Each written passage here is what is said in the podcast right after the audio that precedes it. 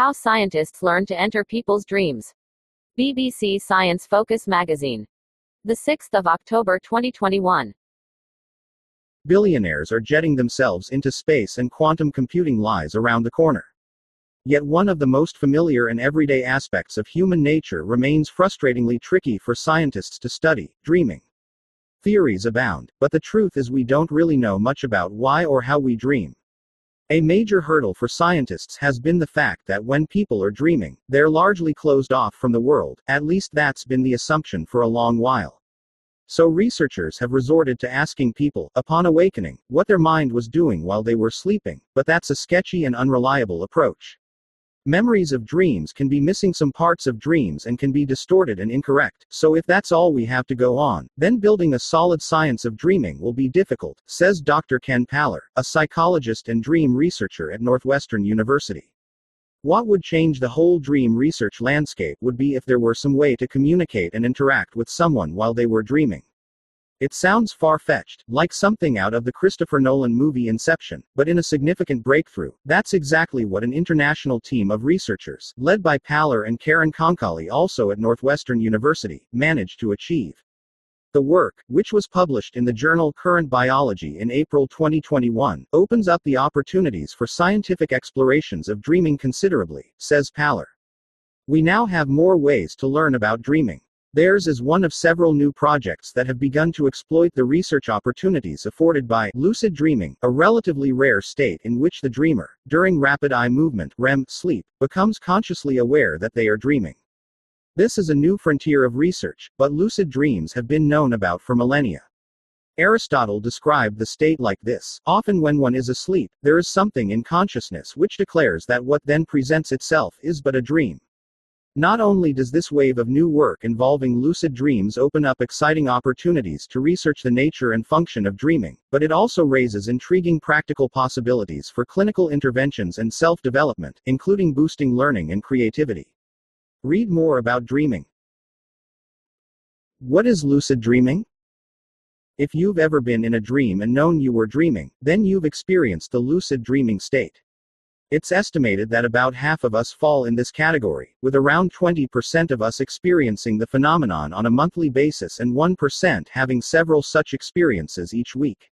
Sometimes, people in a lucid state can even begin to deliberately choose what happens in their dream, as if they were a director of their own movie. This degree of conscious control is important for scientists because it raises the possibility that the dreamer might be able to choose to communicate with the outside world. In terms of what's happening in the brain during lucid dreaming, research is at a relatively early stage.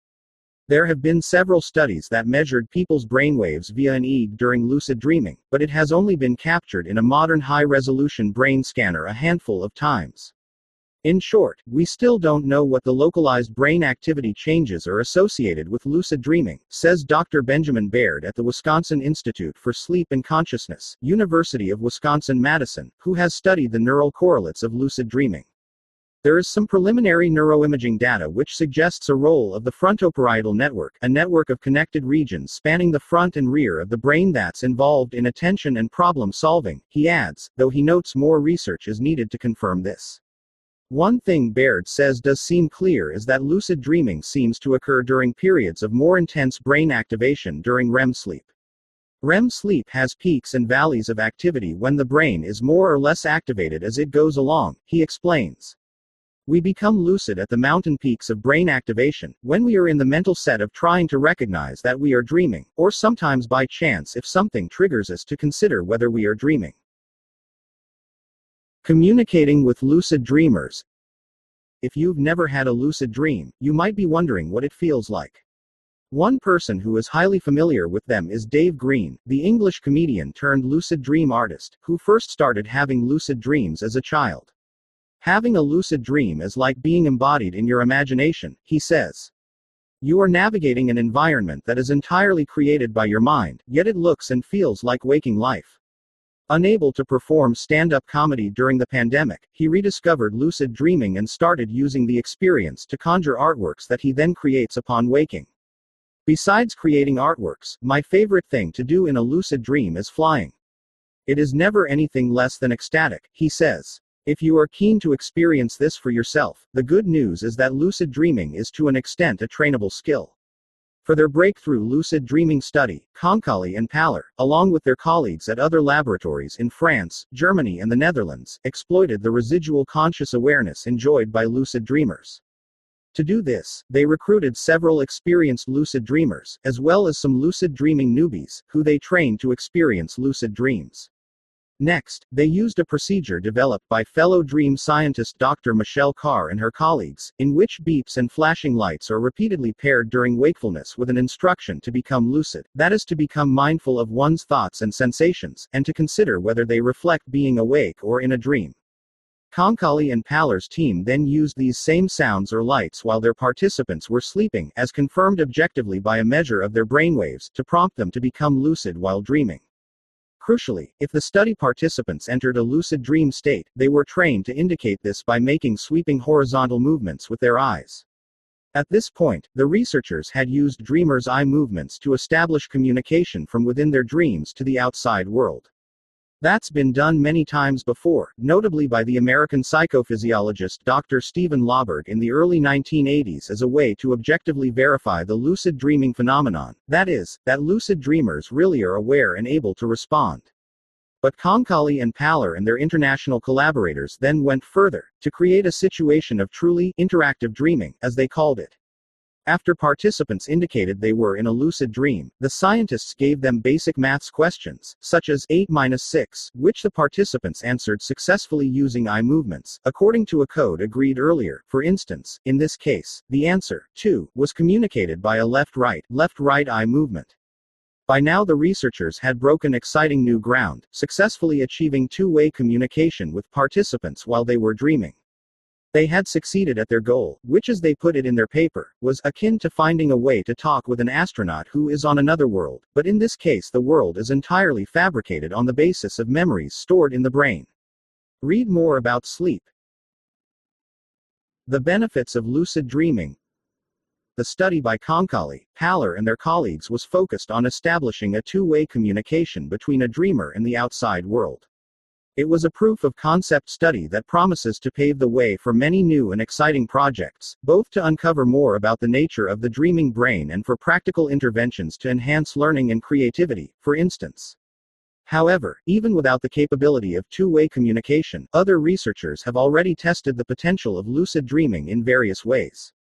For example, there is such a thing as lucid dreaming therapy, which involves teaching lucid dreaming techniques to sufferers of nightmares, so that they can choose to wake up from a nightmare or even change the narrative so that its content is less distressing.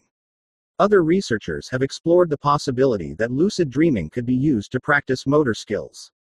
Dr. Daniel Erlacher at the University of Heidelberg and Dr. Michael Schredl at the Central Institute of Mental Health in Mannheim assigned a group of lucid dreamers to repeatedly toss a coin into a cup in their dreams. Compared with their baseline real life performance, the participants' accuracy the next day was improved by a greater amount than a control group who didn't do any further coin tossing practice in real life or dreamland. It might also be possible to exploit lucid dreams to aid creative problem solving. For instance, Dr. Tadas Stumbrys and Dr. Michael Daniels at Liverpool John Moores University found that lucid dreamers were able to call on the help of dream characters to help them come up with more creative metaphors. Crucially, the two-way interaction between dreamer and outside world established by Konkoly and Paller and others could build upon and expand these various ways to exploit the lucid dreaming state.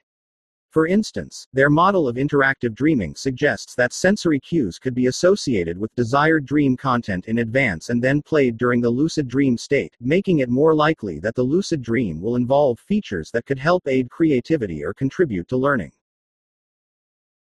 Adverts while you sleep. That said, the path ahead is not likely to be all plain sailing.